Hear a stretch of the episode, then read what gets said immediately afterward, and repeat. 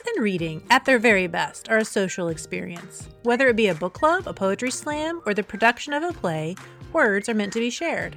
I'm your host, Amy. And I'm your host, Carrie. We've been in a book club together for over a decade and enjoy talking about what we're reading, but in so many ways, we are opposites. Carrie is a cat lover, but I'm a dog nut. Amy loves a good party, while I prefer to wear my fuzzy socks while introverting on the couch. But books are the tie that binds. Each week, we have fun conversations with interesting people about how books and reading influence their lives. We will find out what books are on their nightstands and ask them about five things that make them who they are. We invite you to learn more about the many perks of being a book lover. It's back to school time around the country, and whether your kids are going back to a physical classroom or are doing NTI, otherwise known as non traditional instruction, it's an exciting time of newness, both for students and teachers.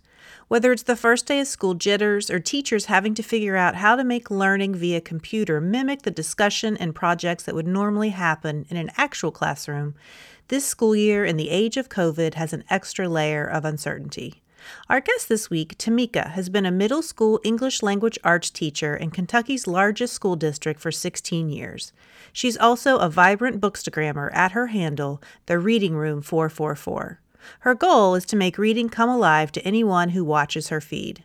This summer, she not only posted videos of her teaching tactics while reading Ibram X. Kendi's book, Stamped from the Beginning, but she also used her creativity to reimagine book covers. Tamika is a voracious reader who is eager to share her love of literature and inspire excitement about finding books that you are passionate about. Tamika talked to us about what the term decolonizing the classroom means, how she handles being a poly reader and juggling six books at a time, and how she wants to use books as a way to help her students become our future leaders. Amy and I are recording in mid August. It's getting close to the beginning of school. And our guest today is Tamika. She is a 16 year English language arts teacher and also an Instagrammer and also a super reader. So, Tamika, thank you so much for being with us today. Thank you guys for having me. I'm super excited. So, Tamika and I have met before. She's a bookstagrammer extraordinaire. I'm a little bookstagrammer a little bit at the time. You have such a wonderful energy when it comes to books. And so I want you to tell us a little bit about yourself and how you became an English language arts teacher. Well, it all started when I was a kid. I used books as a means of escape to have a safe place for me to feel welcome, to feel loved. And that environment I excelled in. Books became my life. And as a young kid, I just remember just devouring novels and it just exceeded from there. And I couldn't let go of the passion. And whenever someone asked me, So, what do you want to do when you grow up? I mean, I always fell back on my love of reading. So I know education and reading saved my life, and I wanted to present that to students, kids, my community, and hopefully be a catalyst to help save their lives as well through education. That's my journey. Did you have favorite authors when you were a kid or, or books that you reread like over and over again? Tell us a little bit about what that looked like. Yes. When I was little, I would read Nancy Drew. I would read The Babysitter's Club. That set it off for me. When I picked up a Babysitter's Club book, I felt like I was part of the characters and my heart just bloomed and I was so happy to be embedded in that novel and those platforms there helped me to excel with reading. Uh, now I have not been a full-time English teacher in a number of years, but I know when I was, I spent a lot of time grading and and all that stuff. So, what do you read now and do you find that you read for fun or is it mostly reading so you can teach? Well, I do a mixture of both. I make sure that whatever I'm reading, I can utilize in the classroom. And because I'm a middle grade teacher, I try to pull in as many middle grade novels as I can so I can put it in the hands of my students. So one author I absolutely love for middle grade, Nic Stone, and I know with her work, whenever my students say, oh, I'm finished, I don't have anything to read, may I go to the library, I always put a Nic Stone novel in their hands and they take off. One of the ones that really is a prominent fixture in the classroom is her novel, Dear Martin. They absolutely love it. The students that you have, where are they in their reading journey? I mean, do you find that a lot of them decided reading wasn't so much fun anymore or what what do you find with the students that you have? It's a plethora of different readers in my classroom. And one of the things that I like to do is I meet my students where they are with their reading journey. And I try to have a classroom full of literature that mirror my students that mirror who they are as people, individual, a part of this community. So I talk to them about the things that they like. Um, I talk to them about their interests, and I try to match a book with who they are, who they represent. And that usually does the job. So if it's graphic novels, they gear towards that. I have graphic novels. If it's a little bit more of a higher echelon of books, I have those novels for them to dive into. If it's just middle grades, I also have a lot of middle grades that they can get into as well. That's great. I mean, I find with my kids, it seemed like they loved reading in elementary school. And then sometimes when they got to middle school, it became not cool anymore. And so it sounds like you're doing a really good job of trying to find books that their own personal interest, but I think is great you and I have never met in person, but I follow you on Instagram. And so, one of the things that I've seen you talk about on Instagram is decolonizing your classroom. Can you talk about what does that mean? What does that look like in an English middle grade classroom? Yes, that's extremely important. Making sure that your novels, as I said before, mirror your students. I had an experience growing up when I read, the characters didn't necessarily look like me. They didn't eat the same foods, they didn't listen to the same music, they didn't have the same culture. So it was really hard for me to connect, if you will. However, I still enjoy the novels. There wasn't that deep centered connection and that awareness of yes i matter in this world and i am acknowledged so I make sure that my literature mirrors or looks like the characters in the novels, my students also can connect with each other. So that's extremely important. And when you do that, you decolonize your classroom. You bring in a multitude of cultures, a multitude of ethnicities, a multitude of people who are represented in this country. And that's extremely important so that our students, our future, can feel like they are acknowledged and matter in the world today. So I wonder, and it could be that white parents think it, but would never say it to you. But do you ever get pushback from parents? You know, do they ever say things like, why are they reading so many black authors? And how would you respond to that? Or how would you, I guess, encourage other people to respond if somebody were to say that?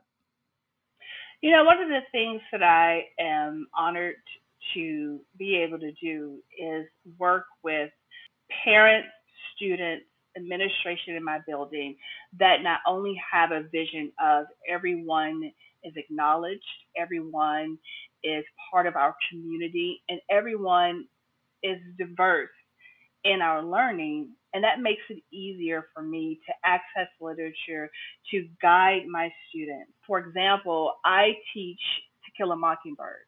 And I teach that from the lens of social oppression, social hierarchy within the community, uh, social injustice. And when I do that, it gives a spectrum of how the world has operated and how we are growing and trying to change that. I see when I do that, a lot of parents are on board because they want that diversity. They want their students to be well rounded individuals that will make an impact in this world. And that's the platform that I use whenever I teach.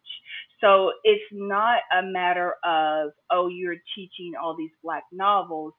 The stance where I come from in educating my students guiding them is that this is a building block for us to be well developed citizens to make a change in our community and our world for the better. I teach at a small cottage school uh, for mm-hmm. families that homeschool. I teach To Kill a Mockingbird too, but I try to pose the question like, we're getting all this backstory. Whose backstories aren't we getting? And I think sometimes just posing questions like that to kids, it's like, oh, yeah, we're not hearing the background of all these other characters. Tom Robinson, you know, we don't learn all about his family and what he has experienced. So sometimes just having those discussions makes kids think in a way that they haven't ever been challenged to think before. What are some books that you have seen the greatest reactions from your students? You mentioned the Nic Stone books, but are there other books that your students really, really enjoy? Oh, absolutely. Jason Reynolds is an absolute genius. His novels are amazing. So if you haven't incorporated those in your classroom, please do so. One novel that my students like, A Long Way Down. Of course, Sandra's Cisneros, The House on Mango Street. They absolutely love that. Ibi Zoboi, and she did a remix of Pride and Prejudice, and that absolutely struck home for me as an individual, as an African American woman, Black America, who identifies as Afro Latina because of my cultura. That's another book that they absolutely love as well. And what's that one? I haven't heard of that one. Um, Ibi Zoboi Pride. It is a remix of Pride and Prejudice. Hmm. It's a must read. Okay. This is what I do when we're recording. I'm like furiously adding books to my list. yes. And if you check on my page, I did a cover remix or a cover redo, and I did a summary or review of the novel. So oh, okay. you can pick it up there as well. Okay, cool. So you mentioned Jason Reynolds and his collaborative book with Ibram Kendi. I've been watching you as you've been doing this, but you've been doing some really cool, I guess, Instagram lessons with the two books. So Ibram Kendi stamped from the beginning, and then there's the collaborative book that's specifically geared for middle school students. So talk to us about what you've been doing with those two books. We did a book study of both novels, and because I'm an educator, these novels are extremely important. And teachers across the country gathered together to do an in-depth study on these novels and how we can utilize these and or incorporate especially jason's version stamped into our classrooms to help our community and on my page, I want to showcase how one should actively read and annotate text. So I utilize Jason's novel because, of course, I'm a middle school teacher, and these are some of the active reading strategies that I utilize in my classroom. For the book study or the book read, we would give lessons on how to read, how to annotate, utilizing a color coding system to make those text connections in order to internalize the material, educate ourselves, and be able to educate our community because we are open, willing to dive into a very sensitive, I'm going to say, topic that we are facing today. So, with annotating, with showcasing active reading strategies and how to chunk and break down the text so you can better internalize it, those are some of the videos that I have up on my page. So I read the Ibram Kendi Jason Reynolds collaborative book. You know, since you did both, can you give a review or a compare contrast for us? Since I only read the one geared towards like middle school readers, what would you say are the big differences between the two books? Uh, well, Jason does an immaculate read of Stamped and how he breaks it down so that it can connect to a middle grade student and he has a lot of colorful language in there where kids use today, where kids can understand what he's talking about. And Dr. Kendi's version is a little bit more on an academic lens, if you will, and it's geared more toward adults. Dr. Kendi breaks it down with a more articulate fashion than as opposed to Jason, where it's in the voice of a middle grade student. Mm-hmm. So that's the big difference between both. Now, they're both good reads. I, I definitely, absolutely recommend one read both. If you want your student or if you want your child to read, I would definitely put Jason's version in their hands first. What I uh, liked most about Stamped was you would get Jason Reynolds' editorial comments like, What? Or, you know, can you believe this? Like, what is this mess? Which is perfect for a middle schooler because they're probably thinking the exact same thing. Yes. I love how he actually incorporates you, the reader, in the text. It's as if you were there talking to him about this particular topic. And it's so geared toward middle grades because it, like I said, it gives them a voice. It represents their voice. And I highly recommend to get that in the hands of your kids. Are there some strategies that students seem to gravitate more towards than others? Yes, we use a reciprocal reading strategy. And what that is, we all have students taking ownership of their education. They are leading the book discussion. It's sort of like a Socratic seminar, if you will, and they will break down the novel. So we'll have maybe a group of four, and they will have particular roles that they need to utilize in order to analyze, evaluate, and articulate what they are reading in the text. And so, using that reciprocal reading strategy, everyone takes ownership, everyone has a part in reading the novel. It creates a wealthy discussion that students can bring back to not only the classroom, but their parents, their peers, different members of the community in order to raise awareness to the particular topics that they are reading. So when they do that reciprocal reading, because I, I know for myself, I think this is just what happens when you have to know material well enough to be able to teach it to other people, it's not only the act of studying it really well or learning it, but it's the act of teaching it that reinforces it in your own brain. So is that kind of what they're doing? Absolutely. They are the teachers of the classroom. The material it's in their hands and they have to communicate, articulate, evaluate with each other because yes, although I am their guide, they learn better from each other. So when they do that, they take ownership of that education. We're recording this in mid August, and school's going to be starting soon in a lot of places here in Kentucky and, and around the country. What do you anticipate your classes are going to look like since in, in your school district they're going to be starting all online? We have an opportunity to reach our students in an area that they're very well versed and advanced in. And this is an experience that I am so happy to welcome because I can have a platform of my students learning through technology.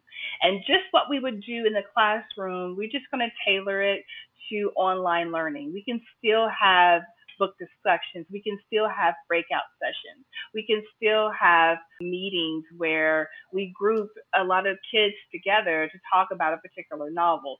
So I am so excited that we get to what we call NTI or online learning because not only are we keeping our children healthy and safe, we're still diving in education and taking the reins and pushing our future leaders to greatness parents a lot of times it's like they remember how school was when they were kids but unless you're in a school regularly when your own kids are there you may not understand just how often their kids are using technology in the school building I know with my fifth grader, they're constantly using their Chromebooks to look up stuff and to play Kahoot and, you know, to do all this stuff. So I think sometimes it's like parents envision something that isn't exactly accurate. You know, they're thinking about what school was like when they were kids, and that's not really what school is like now. Exactly. We utilize technology in our classroom. It's like our right hand. So we do use Kahoot, we have our Chromebooks, we have lessons that we produce online so students can have access to that. I I'm 46, so I come from a generation that we didn't have this. You know, we just had that textbook. And that's not how our students are learning today. So I'm so excited that we can access an area where our students are more comfortable with learning and they can grow.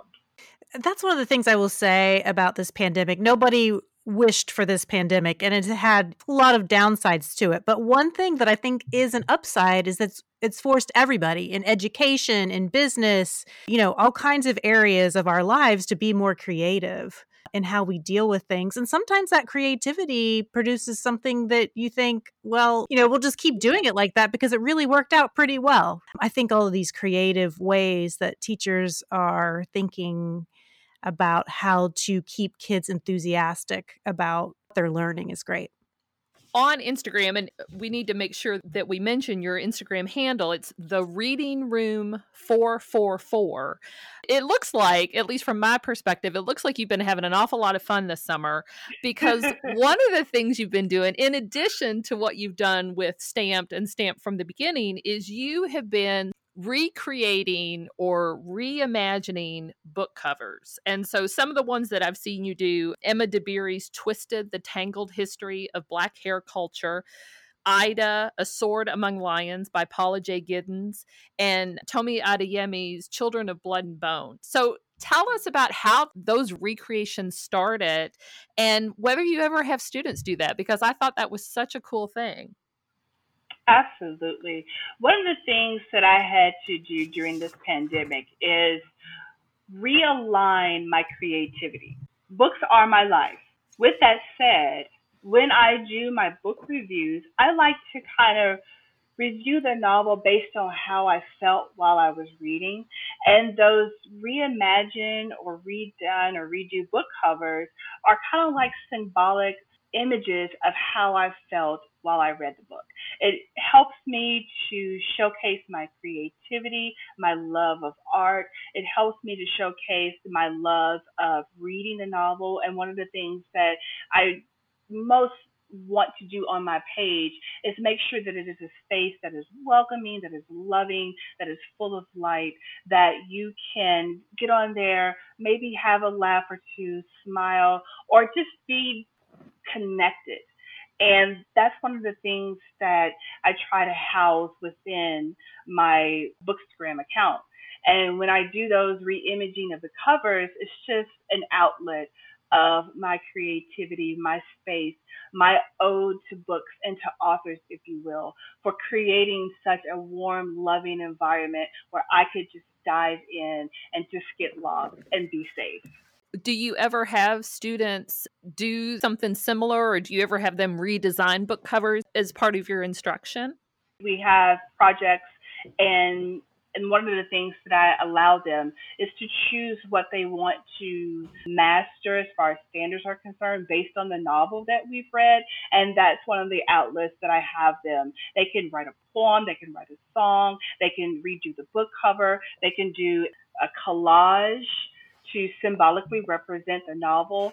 They can do a collage to symbolically represent how they felt with the novel. So that is absolutely a creative outlet that I utilize with my students. So you've got sort of an insane reading schedule for yourself. Tell us about how many books you typically have going on at once and how do you schedule them and how do you keep from getting them confused?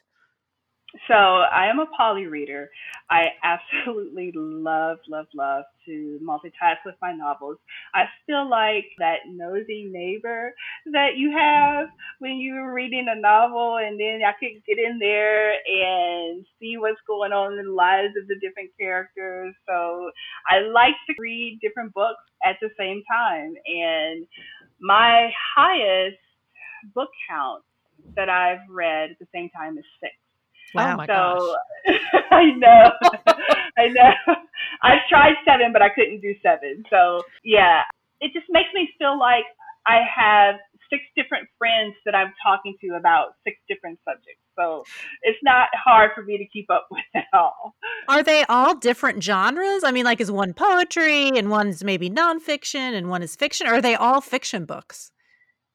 Uh, most of them are fiction, but I will incorporate like a nonfiction. I might incorporate um, fantasy, sci-fi, women's lit. I might incorporate drama, urban fiction. There are different genres and different subgenres as well. Do you actually keep a schedule or do you have like goals that you try to, you know, read a certain number of pages? Talk to us a little bit about the structure that you make for yourself.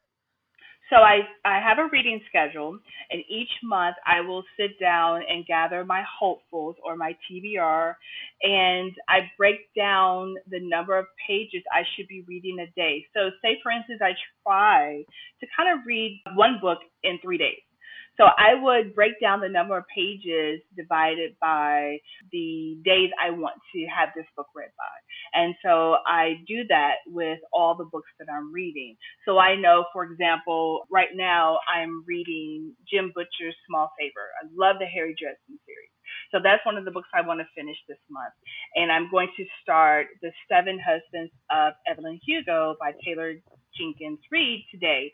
And so what I'll do is I know that I have to read so many pages in Butcher's novel, then I need to move over to read so many pages in Reid's novel and so forth. So that's how I keep myself on track. I definitely have a reading schedule that I use to make sure that I'm reading the accurate amount of pages to finish the book on time. With all the reading that you're doing, do you have a special spot or routine that you like to read in? Like, I find I get my best reading done in a particular chair in a particular room of my house. And if I'm other places, I'm just not as productive with it. Are you the same way?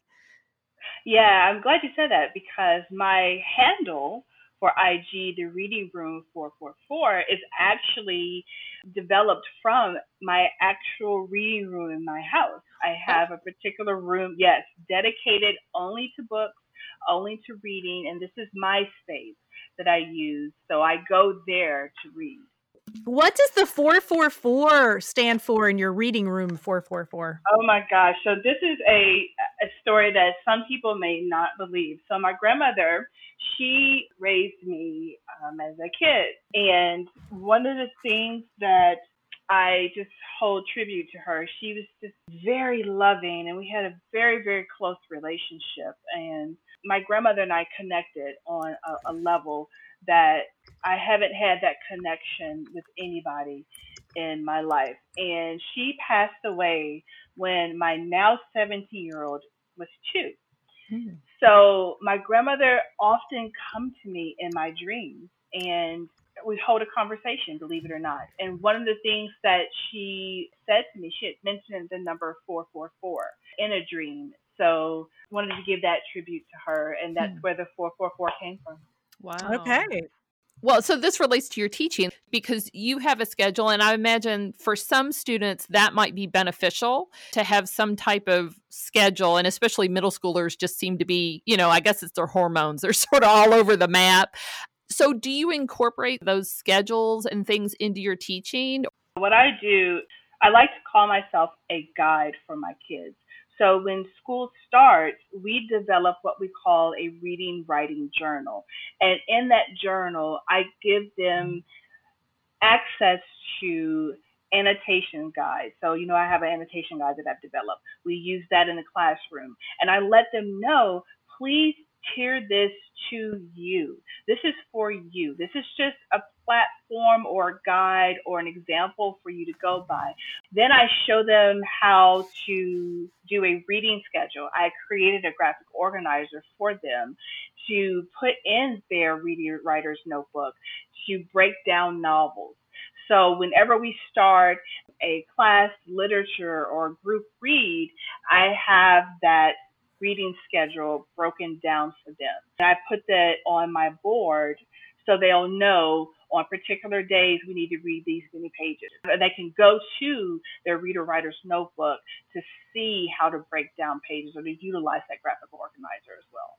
And because we are online learning this year, I do have those graphic organizers in my Google Classroom for them to use for their need. So I know last year you had a book club at your middle school that you're in charge of. And I'm mm-hmm. wondering if you've thought anything about this year and if you're going to continue that and can you continue it online? Yes. So as you know, teachers, we have already started back and we are gearing up to make sure that our online classes are well developed for our students to get the best out of our educational experience through online learning. So one of the things that I will offer is an online book club for our students to read novels together, to talk about it, use Google Classroom to have discussions and so forth. So, absolutely, we are definitely having our online book club. And that's in addition, so that's sort of extra. Yes. If students choose to join the book club, it would be in addition to and or extra, if you will, to the normal curriculum that we are doing. It has been 16 years since I was in the classroom full time. So a lot changes in 16 years. But because I know it seemed like for a while there was a shift more from novels to they wanted kids to do more nonfiction reading, or at least that was my impression. Is that still the case? And what does your year look like in terms of like literature that you're teaching versus nonfiction? Well, one of the things that I like to do whenever I have a fiction novel. I also pull sources that are nonfiction sources, and I utilize that. So, for example, when we were reading To Kill a Mockingbird, I did a novel study of that, and we also utilized Children of Blood and Bone to do a comparison of themes. And I also incorporated an article about the Scottsboro Boys. Mm. So I definitely incorporate nonfiction and different articles or snippet of articles that kind of house the same themes that I want my students to be able to articulate based on the read that we're doing. So, my last question would be sounds like you get to know your students very well. Are you concerned that it's going to be harder to do that during NTI where you don't get to see them in person, like getting to know what kind of books that might fit them best and, and that kind of thing? Do you have any things that you're concerned about with starting school online? No, because, well, I'm lucky, I feel, because last year I taught seventh grade. And so this year now I'm back in eighth which I love eighth grade because I feel like I can prepare my future leaders for high school. So some of the students that I had in seventh grade, I get to have again in eighth grade. So I've already built those relationships with them. So we could just continue our relationship. So I'm excited about that. But to answer your question, some of the things that we do, I know, especially with the educators and the teachers at my school, we are very, very adamant about building relationships with our kids. And we do different things like maybe we'll do a video um, showcasing who we are as educators or teachers or some of the things that we love. And then those the first six weeks, we have those get to know you or building our community, if you will. And those are the lessons that we incorporate into our content to help us to make those connections with our students and to help us to showcase that yes, we see you, you have a voice, and we are advocates for you. So, absolutely, I think even though we are doing our online learning, there are many different ways that you can showcase a connection with your kids. All right. Well, we're going to take a short break. And when we come back, we're going to be all talking about what we're reading.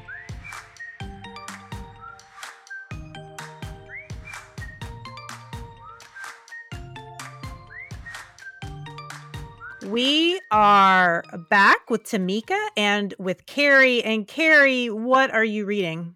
I know I've talked about that before bed, you know, my boys, we read books. I'm not sure why, but at some point we invited my daughter, who's 16, in the summer for the reading before bed. The book we started is The Golden Compass by Philip Pullman. So that is the first book in a trilogy, and it's called his Dark Materials trilogy. We read that, and now we're on the second book, which is called The Subtle Knife. A lot of people have probably heard of The Golden Compass because a number of years ago, there was a movie, and I think it had Daniel Craig and Nicole Kidman. And so that was a film version. The story in that first book begins, and there's a girl named Lyra Belacqua. She gets involved in this situation where there's a religious organization that has been doing experiments on children to try to separate them from their souls. So for for us humans, our souls are inside our essence. We can't see them. But in Lyra Belacqua's world, your demon it's represented as an animal and it's outside your body. And when a child becomes an adult, their demon takes one form. But when they're a child, their demon can flit in, from different forms. So your demon one moment might be a sparrow, and the next moment it's a cat, and the next moment it's a pig, and the next moment it's an ocelot. So it's not demon spelled D E M O N, right? Right. It's D A E M O N, demon but that's essentially what it is is your soul and so uh, she goes on sort of this gigantic adventure because children have been disappearing and the reason they have been disappearing is that this religious organization is trying to figure out if children can be separated from their demons so there's an aeronaut who has a big hot air balloon. His name is Lee Scoresby. And there's a polar bear king who Lyra comes in contact with. So it's this great, fantastical story about Lyra and trying to find out what's going on with these children. So then you go into book two. And in book two, Lyra meets a boy named Will Parry. And what happens in the second book is that they discover that you can go from Lyra's world into Will's world. And they can both go into this other world. So they find these, they're sort of like windows or doorways into these other worlds. There's a commonality between Lyra and Will. And they have this bond and they start working together and they're still trying to figure out what's going on you know why is this religious organization what's their goal? What are they trying to do? It's, it's a very complicated story because, oh i forgot the witches. All these tribes of witches who get involved and are trying to help lyra.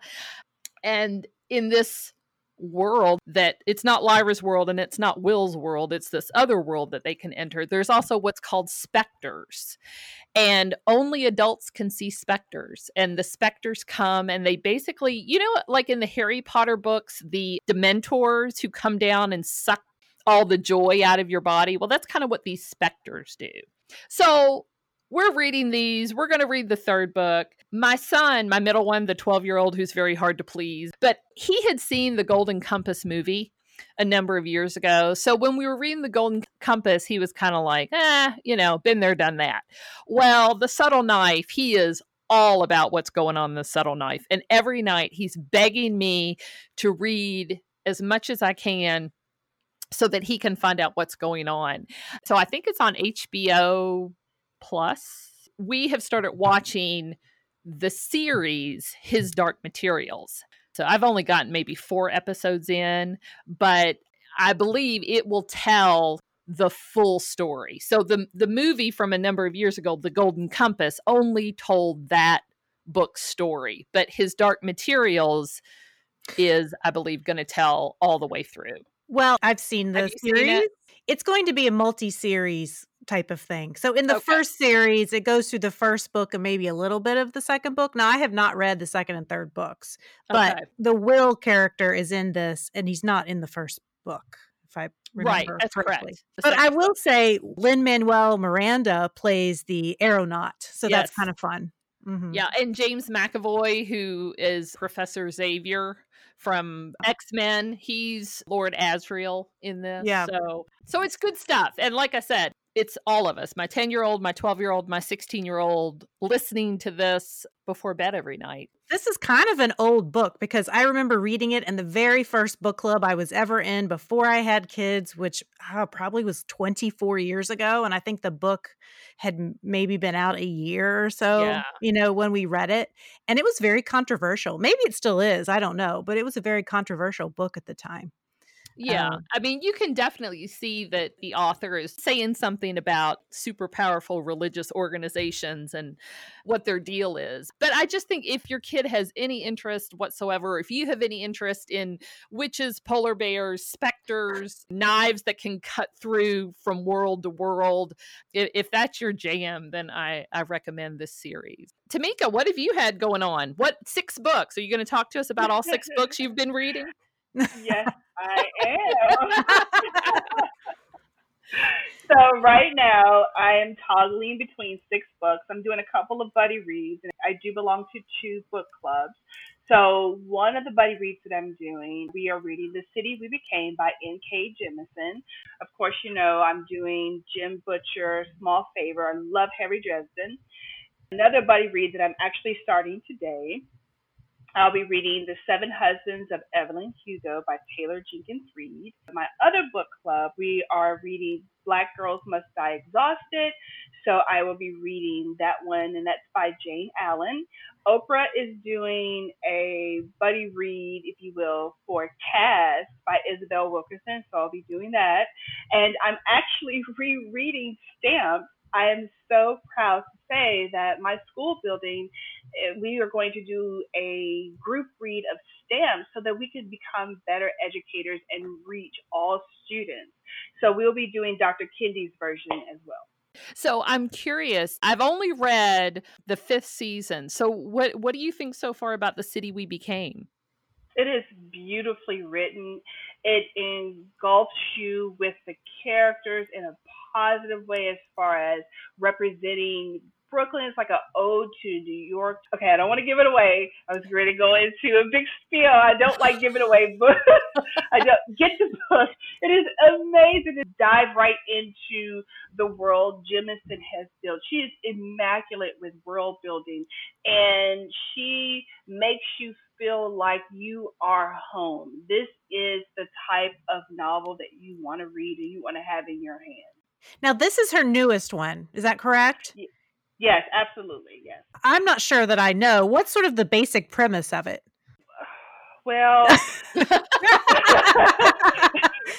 I don't want to give it away because I like for people to like be intrigued and pick it up and read it. I think it's just a symbolic representation of certain things that we experience culturally as BIPOC or Black Indigenous people of color, how the world has a, a different stance or a different outlook on certain things.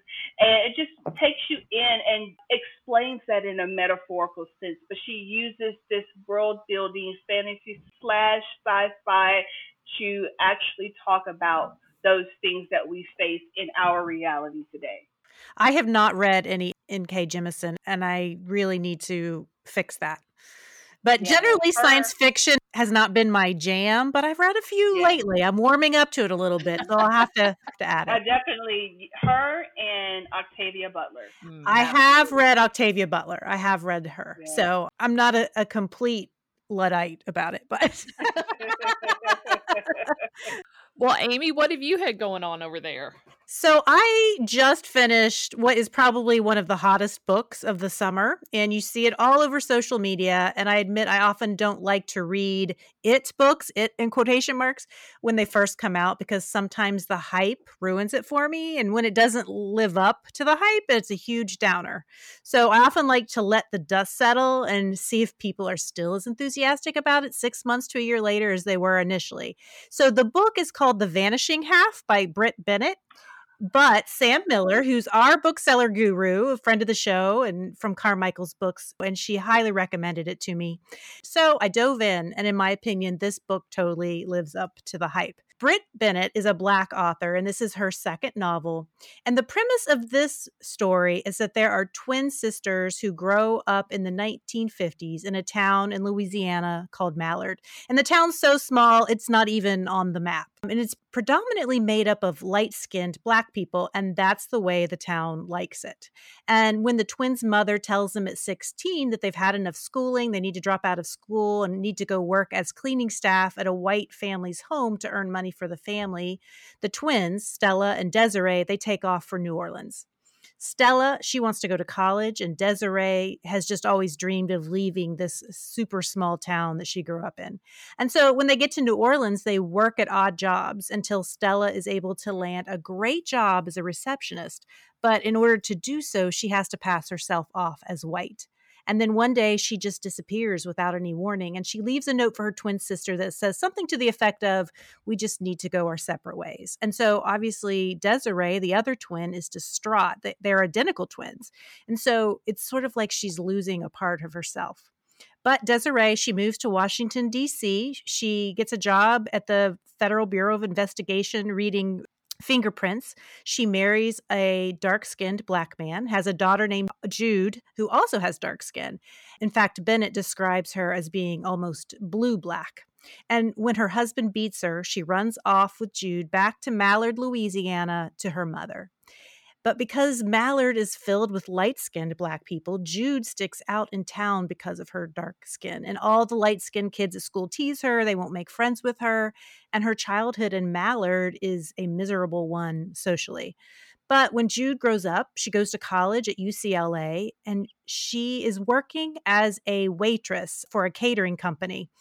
And she's working at a fancy cocktail party and she thinks she spots her Aunt Stella and she becomes fixated on it and she kind of stalks for a while trying to figure out if this really who this is so I, I, don't want to tell you anymore. I don't want to uh, give any of it away, but I would say that this book is a wonderful mix of a page turner with a commentary on racial relationships. So the story is well told and it sucks you right in. And in fact, a couple days ago, where I really could not get anything done in my house because I just wanted to sit and read this book all day long, but it also gives you all kinds of issues to think about and the obvious issues of race, how one sister lives in the world as white and one as black, and the analysis of the quality of their lives. So it was interesting on a sociological level, the bias that the light skinned blacks had against dark skinned blacks in the book. It's almost like all groups need to have someone to look down upon, no matter their place in society, which made me wonder is that human nature or is that something that people in power encourage to cause separation between oppressed groups so that they aren't a united front there's lots of things to think about but there are also a lot of things to think about uh, more domestically. So, the relationship between the twins and how the loss of one affects the others. Desiree never stopped looking for her sister. It was almost like, you know, you've heard of phantom limb syndrome. And that's the way I sort of thought about it. And there's also a transgender character in the book. So, we get that perspective as well, which I found a pleasant surprise. So I would definitely recommend this book. It's a wonderful book on its own terms, but if you're trying to add more authors of color to your reading life, I think Brit Bennett should no doubt be on your list. The other thing that's encouraging me to do is that I had heard about another book by an author named Nella Larsen eh, called Passing. It was written in the 1920s. And Nella Larsen was a member of the Harlem Renaissance movement, and she wrote a few novels, but this one, Passing, was the most well known, and it's about two childhood friends, one light skinned and one dark the light skinned friend decides to pass as white in her own life. And so, in some ways, the story seems similar to The Vanishing Half. And so, I'm interested in reading Larsen's book to see how her treatment of this subject from the lens of the 1920s is different or the same as Brit Bennett's creative perspective today. So, in fact, I just picked up my copy of Passing at the library this morning, and I'm excited to read it. And in fact, Nella Larsen's likeness has been put on a stamp as part of a summer collection of stamps that the post office has called Harlem Renaissance. And I saw it on in my post office just the other day, which I thought was pretty cool. So, Tamika, have you read that? I have not, and I'm putting that on my list. I do have The Vanishing Half, and I plan to read that in September. I already have my list going for what I want to read. but yeah, I I just thought it would be really cool to sort of read both of those just to mm-hmm. see like their different treatments of the same subject. Really, a hundred years later. All right. Well, between the two of you, I've got I, I don't know. I think I've added six more books to my list. So, all right, we're going to take a short break. And when we come back, we're going to be asking Tamika her top five.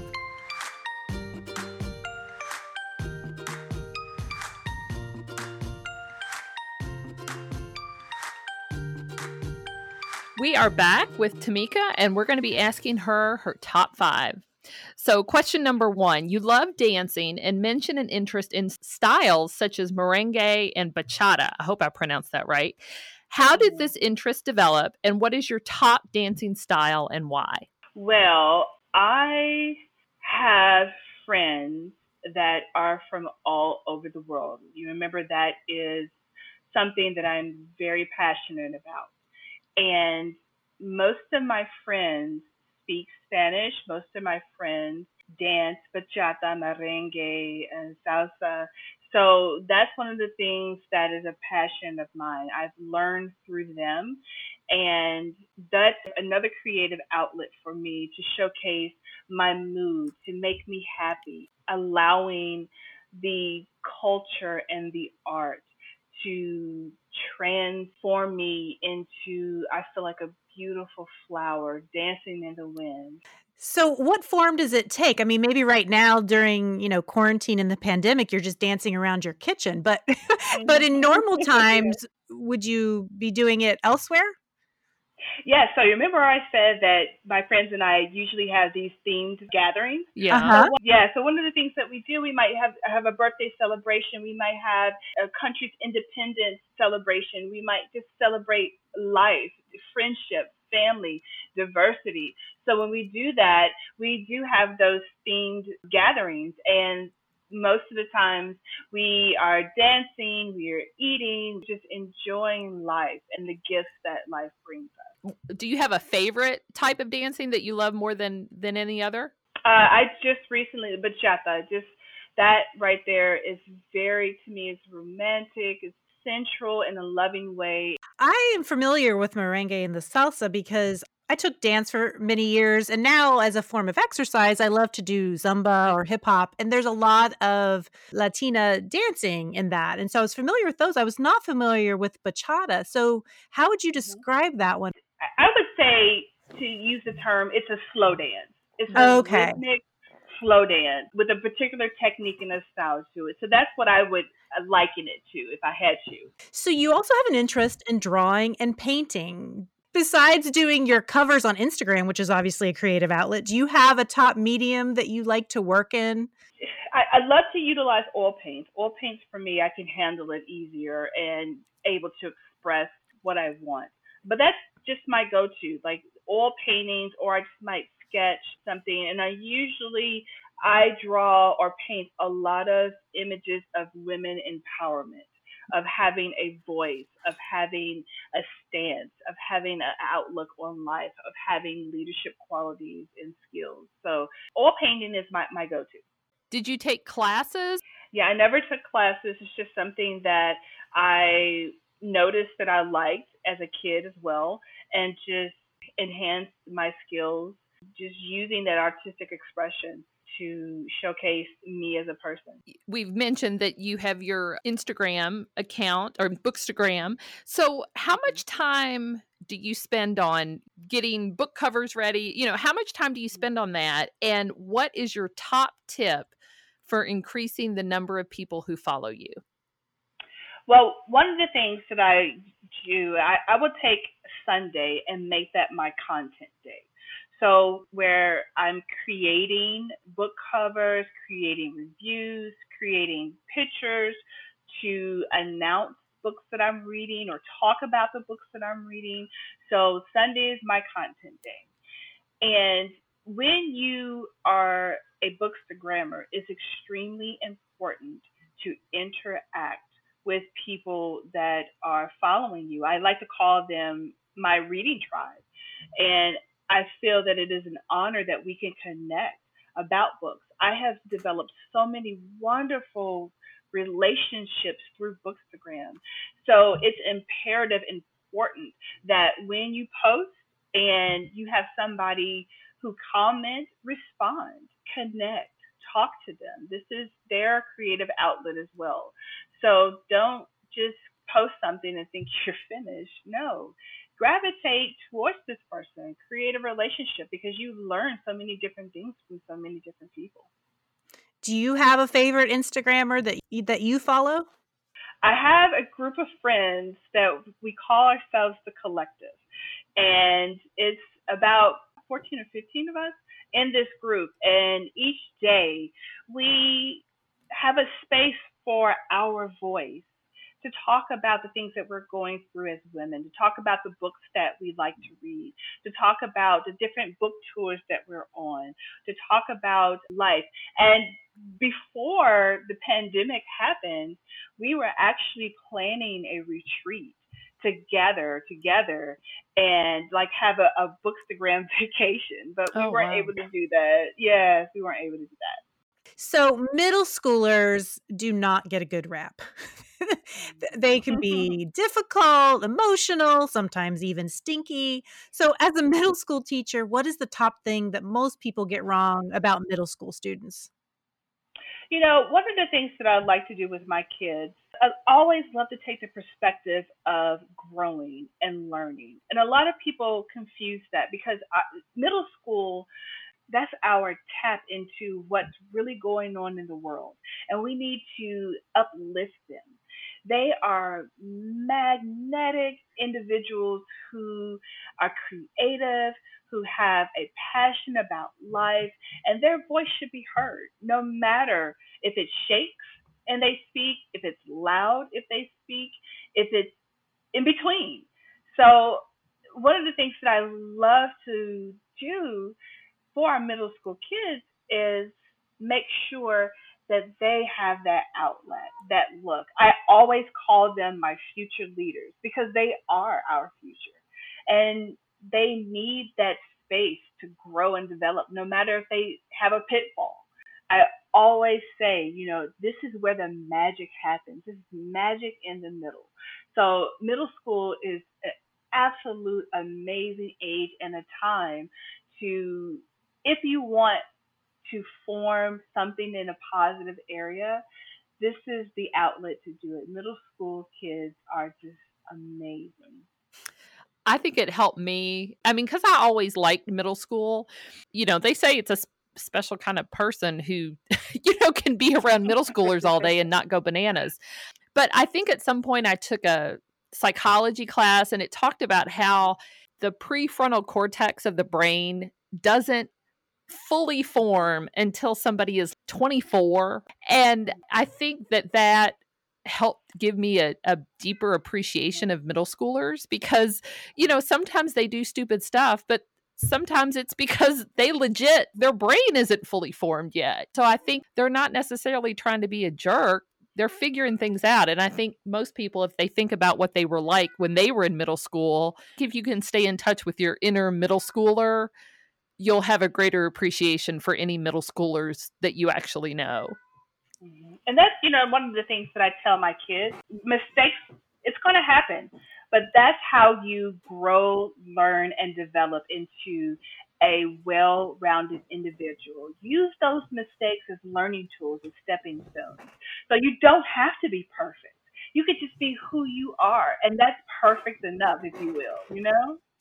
So, question number five. I think Carrie was just putting her cat out. Yes, I'm, she kept hollering. I'm sorry. if you could do anything, regardless of money, credentials, or what have you, what is the top thing you'd do professionally if you could, and why would this be your choice? I am sticking with teaching.